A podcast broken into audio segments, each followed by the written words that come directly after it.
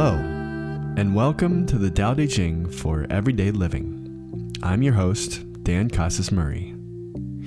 This podcast is for the Tao curious, those looking for a random bit of wisdom once in a while, or for those who want to dive into this wonderful teaching.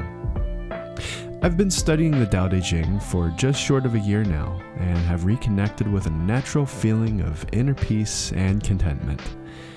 I don't hold a doctorate, nor am I qualified to teach anything about the Tao Te Ching. I'm just an ordinary person who's experienced the wonderful side effects of following the Tao. Since everyone's experience with this wisdom is different, the only thing that I can hope for is that mine helps you to connect with the Tao in your own unique, personal way.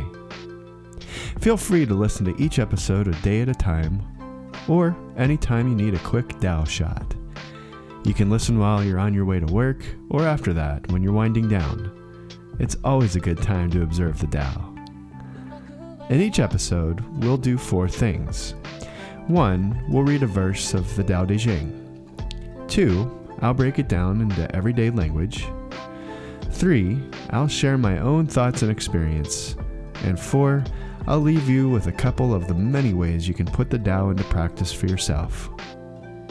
That's pretty much how I've been practicing the Tao every day, by listening to Lao Tzu, reflecting on his words of wisdom, listening to other comments, and trying to practice them in everyday life. Thanks for joining me today, and enjoy this episode of the Tao Te Ching for Everyday Living.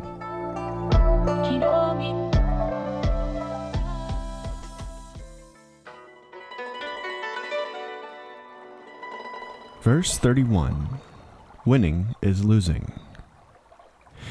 Military weapons are implements of ill omen, avoided even by natural creatures. Hence, the sage does not indulge in them. The sage, in dwelling, honors the left. In military campaigns, honors the right. Hence, military weapons are not implements of a sage. Military weapons, being implements of ill omen, are to be employed only in dire necessity. Better to regard them with lack of interest. Do not admire them. If one admires them, one would be rejoicing in the killing of people. But whoever rejoices in the killing of people will not be successful in the world. Therefore, in joyful affairs, the left is honored. In mournful affairs, the right is honored. The second in command takes the place of the left. The commander-in-chief takes the place of the right, meaning that this is her place in the funeral rite. When many people have been killed, wail them with sorrow and lamentations. When victorious in battle, mark the occasion with the rite of funeral. That's verse thirty-one of the Tao Te Ching, translated by Ellen Marie Chen. Next, let's break it down. This verse has three parts to it, and we'll take each part one idea at a time. Part one talks about weapons being implements of ill omen. And part two talks about the sorrow of killing.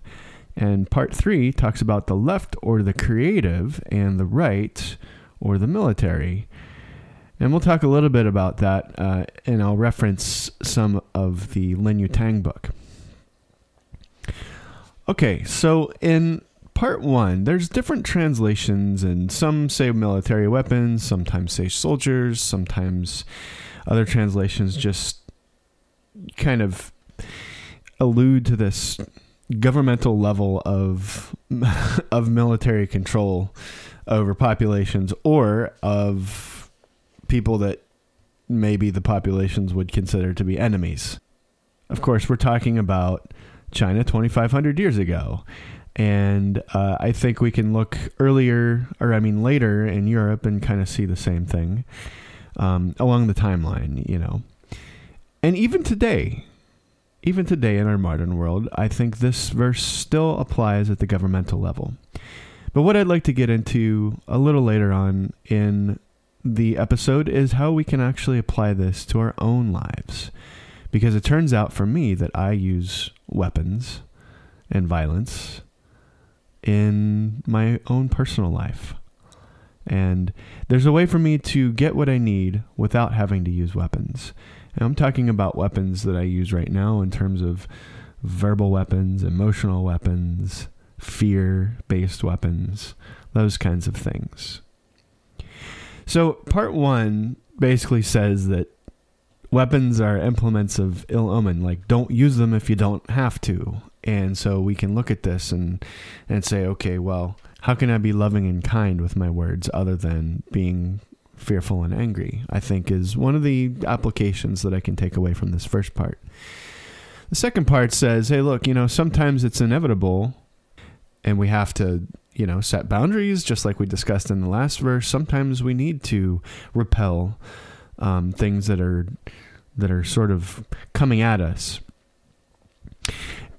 I think the idea is that if we do not revel in the results that we produce with the weapons when we do have to use them, then we can just that much sooner get back to our center, get back to the core, and continue to be in harmony with the Tao.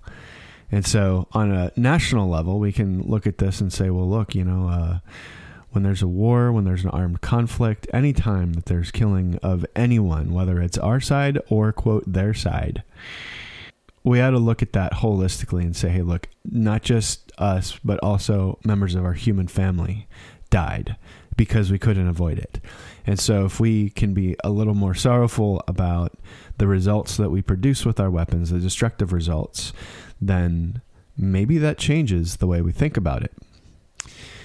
Now, part three talks about the left or the creative and the right or the general. I'm going to talk about this little reference here in Lin Yutang's translation. This is on page one hundred sixty-seven of The Wisdom of Lao Tzu, translated, edited, and with an introduction and notes by Lin Yutang. And that was copyrighted in nineteen forty-eight by Random House, Incorporated.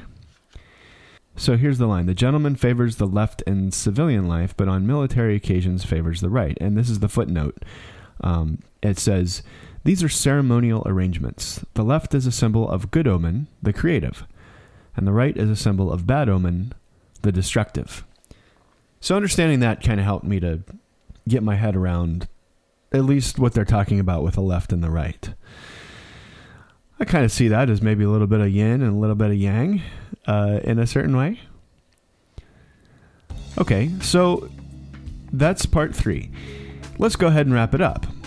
We could summarize this verse by remembering that verse thirty-one has three parts to it. Part one talks about weapons as implements of ill omen. Part two talks about the sorrow of killing. And part three talks about the left or the creative and the right or the general. So let's put that back together. I'll read verse thirty-one again.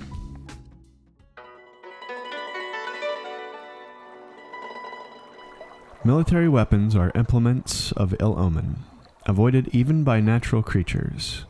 Hence, the sage does not indulge in them. The sage, indwelling, honors the left. In military campaigns, honors the right.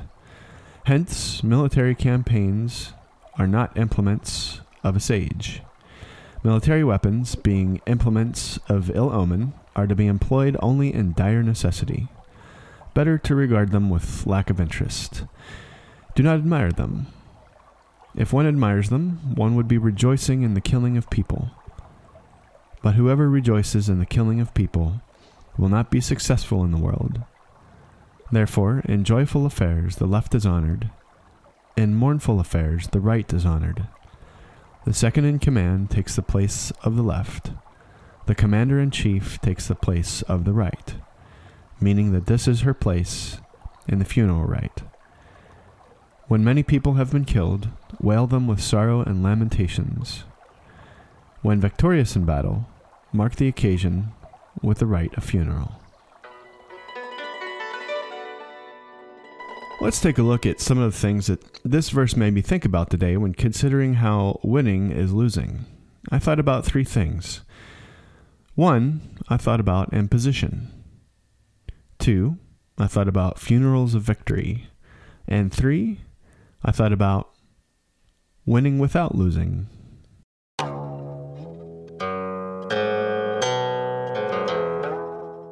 Imposition. It's morning time. The air is a little crisp, and I can smell the freshly cut grass I'm standing on. My uniform has been pressed and starched. I worked on shining my boots for two hours last night, and it shows. You can see the reflection of the sun in them. I'm holding my rifle, and it is comfortable and familiar in my hands. I cleaned it, too, and I can smell the light aroma of gun oil coming from its parts. I am standing with nine hundred seventy-three of my comrades, all lined up at parade rest. We are listening to the incoming commander address us. He tells us how these are uncertain times, how what we do is serious business. Our jobs, first and foremost, are to protect each other, be safe, but above all, do the right thing. We are servants of our country, and we protect our citizens against our enemies, he finishes. Birds, oblivious to the gravity of this day, sing away as the commander assumes control of our unit. The marching band's cymbals clap, and the classic sound of the military band comes to life. We are called to attention, commanded to face right, and begin marching in time with the music. In my younger years, I felt pride in this moment. What wasn't to like? I had a purpose, I had comrades, I had direction. I was given a mission, and I happily carried it out. What could be so wrong with doing the right thing and protecting others? I really felt called to my duty, and there was no question in my mind about what I was doing. There was a moment, six years prior to that, when the last of my reservations about being in the military vanished into my subconscious. We were doing weapons training. They told us how the rifle worked, what its parts were. We had contests to see who could break it down into its pieces and put it back together again the fastest. And then there finally came the day when we went to the range and we were able to shoot our rifles.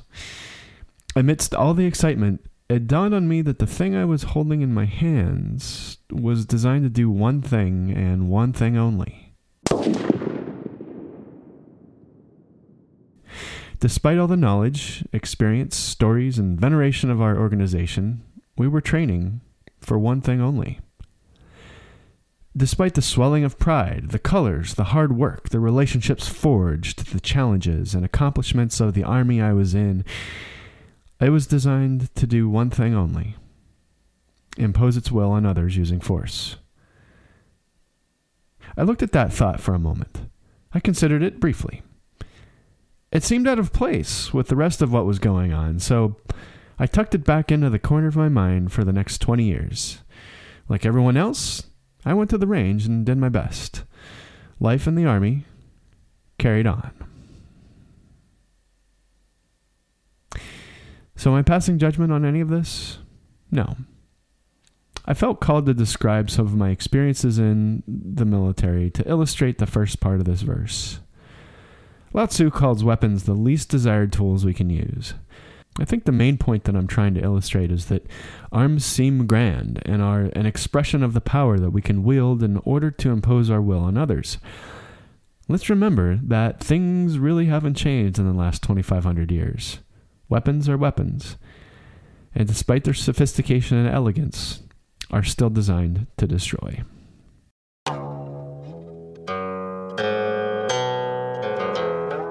Funerals of Victory. If you're listening to this, no doubt you've experienced someone's death in your life. You may have even been to a funeral. In most cultures I'm aware of, there are always rites or ceremonies or some way of honoring the deceased. Even if it's just getting closure and saying goodbye, funerals are very much a part of life. I'd like us to sit with this for a moment. Usually, it's when a family member or extended family member passes away, or a friend that has had a close family member pass away. They're all different. Some are celebrations of life. Some are happy. Some are sad. Some leave you feeling confused after the whole thing. Was I f- supposed to feel happy or sad or what? And that's something I've asked myself before. So in my experience only, the funerals that I have attended were designed to help us say goodbye ourselves to the deceased and to support our fellow humans who have gone on living. Collectively, we gather to appreciate the beauty of the deceased person's passing. We share stories. We make firm resolutions to never forget. Sometimes, new relationships are formed and old relationships are rekindled as a result. Okay, let's now consider the last armed conflict your country was involved in. Let's also set aside the morality of it for now, you know, whether it was justified or not.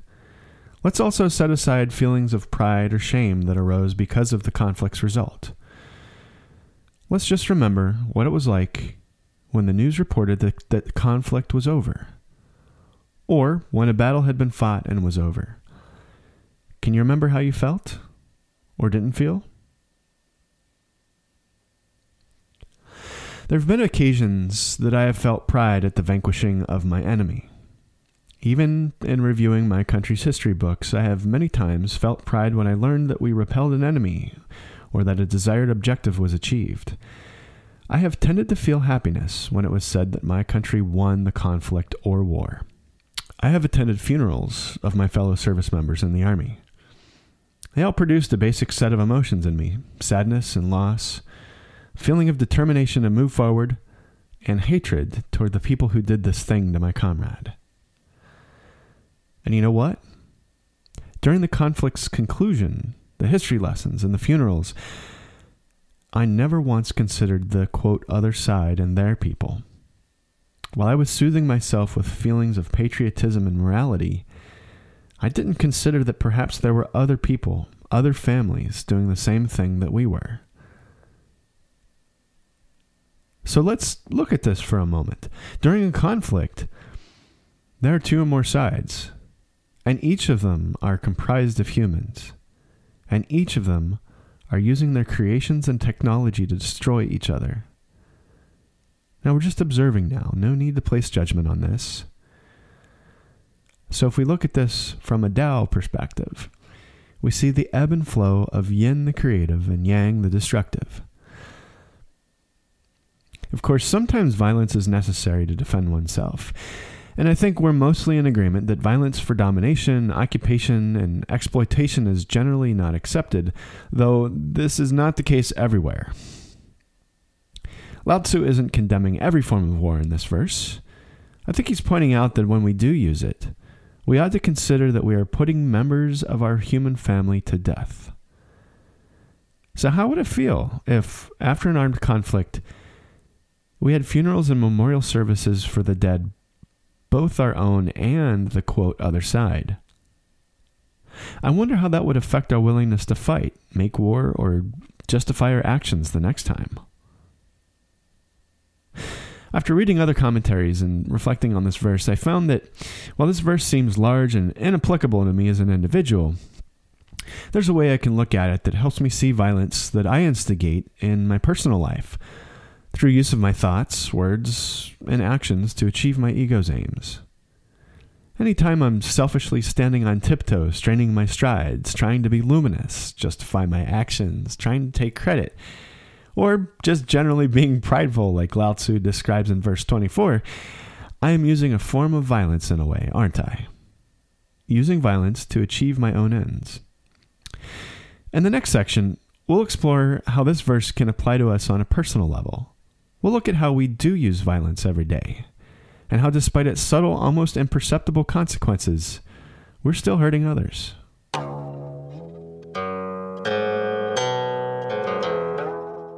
Winning without losing. In my daily life, I interact with family, with colleagues, and with friends. I would say that most of the time I'm able to treat these people with love, compassion, and humility. There are times, however, when I have noticed that I am snappy with my spouse, I don't do extra things for colleagues, and I talk smack about a friend to another. So I can see that there are two sides to me, the loving, kind, and gentle Dan, and then there's the annoyed, closed off, and the drama Dan. How are these things present? I mean, I feel like the first Dan would be my most desired state, so how does the second type of Dan show up? Where does that guy come from? Well, after some reflection on this verse and from consulting Brian Walker's version of the I Ching, or Book of Changes, I know where he comes from. The second Dan pops up anytime I'm using violence to achieve my aims. And I'm not necessarily talking about the plans and designs I have to rule the world or anything. In these cases, my aims are usually to make me feel better about whatever's going on with me internally. Let me explain for a moment. I've noticed that when I don't feel uneasy, scared, or insecure, things seem pretty good.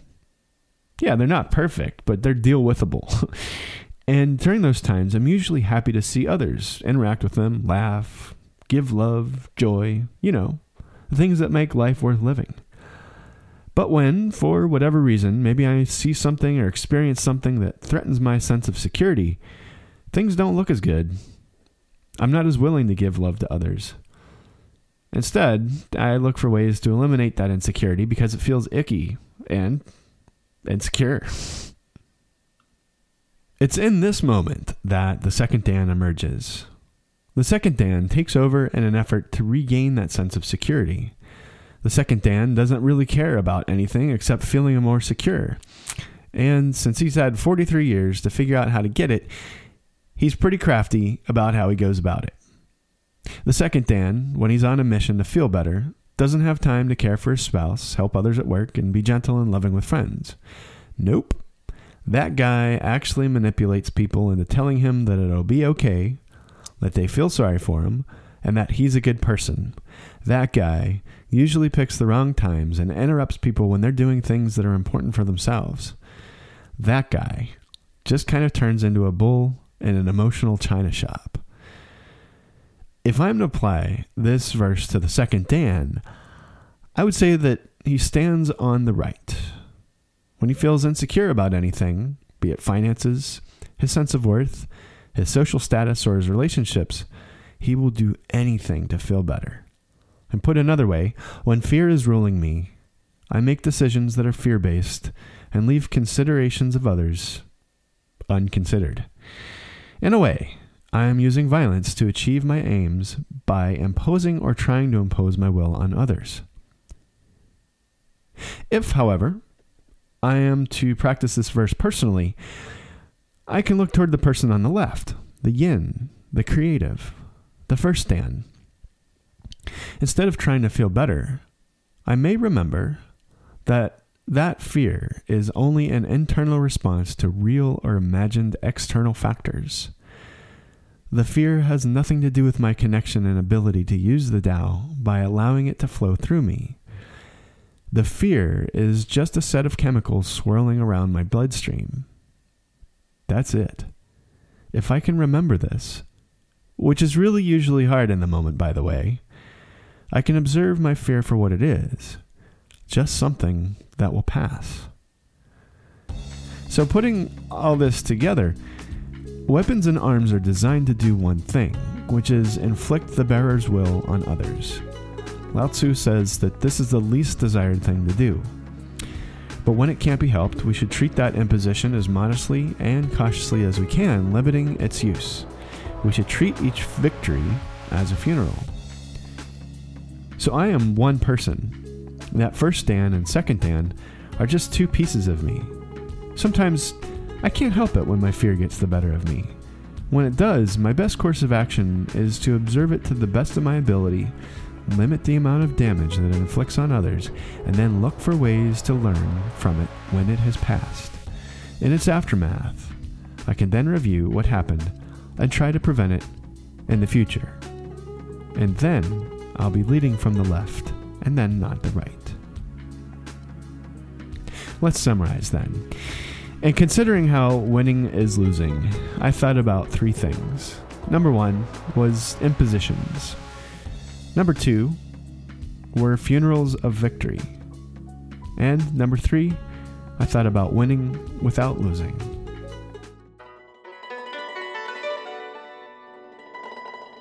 For the final piece of this episode, let's consider how we can apply the principle of winning is losing in this verse today. I'd like you to consider the last time that a conversation didn't go as planned, or an interaction at work or with friends that left you feeling off. It could be that someone told you something that just didn't sit well with you.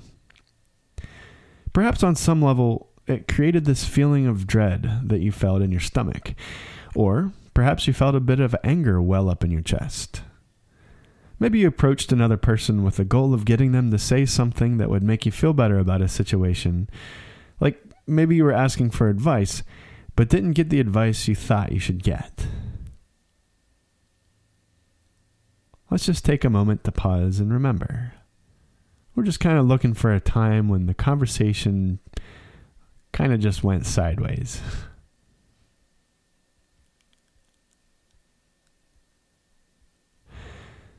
In the moment, it may have seemed that you were right and the other person was wrong. Or you were misunderstood, and if only the other person could understand, the argument need not have happened.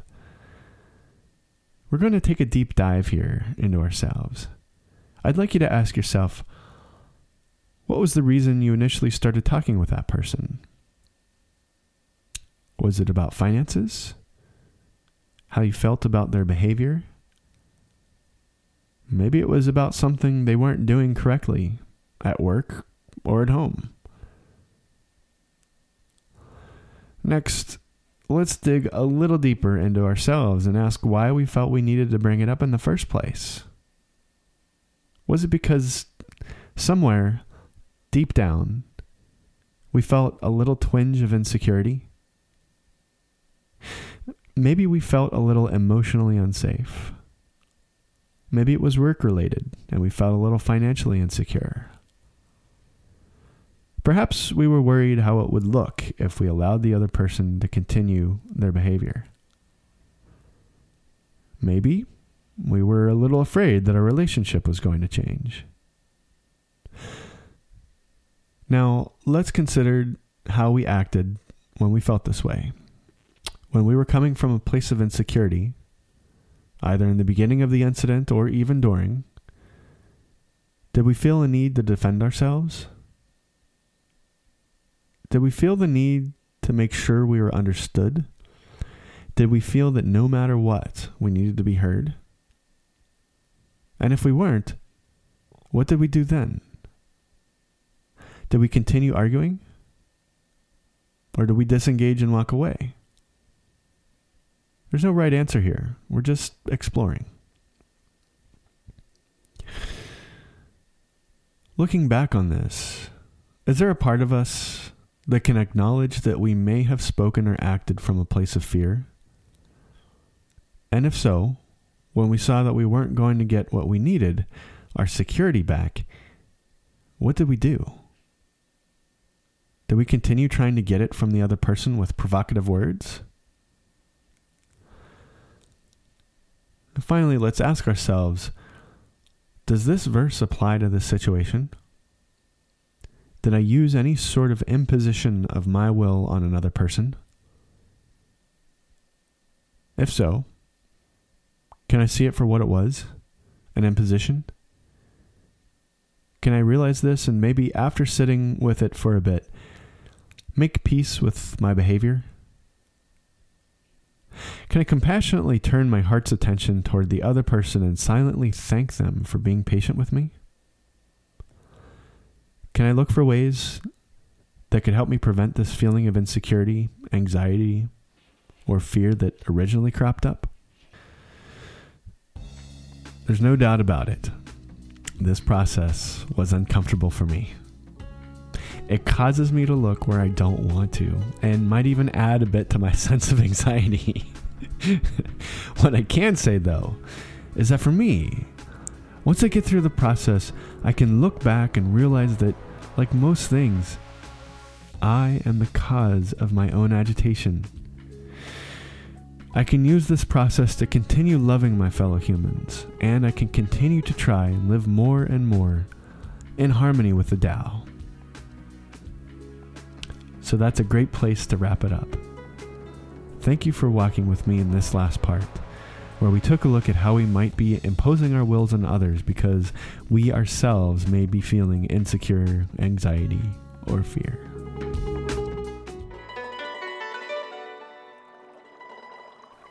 To close out this episode, I'll leave you with a final reading of verse thirty-one of the Tao Te Ching, translated by Ellen Marie Chen. Military weapons are implements of ill omen, avoided even by natural creatures. Hence the sage does not indulge in them. The sage, in dwelling, honors the left, and military campaigns honors the right. Hence, military weapons are not implements of a sage. Military weapons, being implements of ill omen, are to be employed only in dire necessity. Better to regard them with lack of interest. Do not admire them. If one admires them, one would be rejoicing in the killing of people. But whoever rejoices in the killing of people will not be successful in the world. Therefore, in joyful affairs, the left is honored. In mournful affairs, the right is honored. The second in command takes the place of the left. The commander-in-chief takes the place of the right, meaning that this is her place in the funeral rite. When many people have been killed, wail them with sorrow and lamentations. When victorious in battle, mark the occasion with the rite of funeral.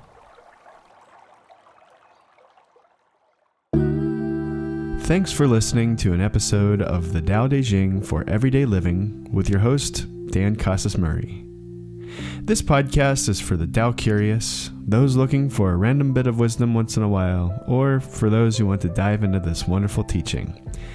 In each episode, we do four things. One, we read a verse of the Tao Te Ching.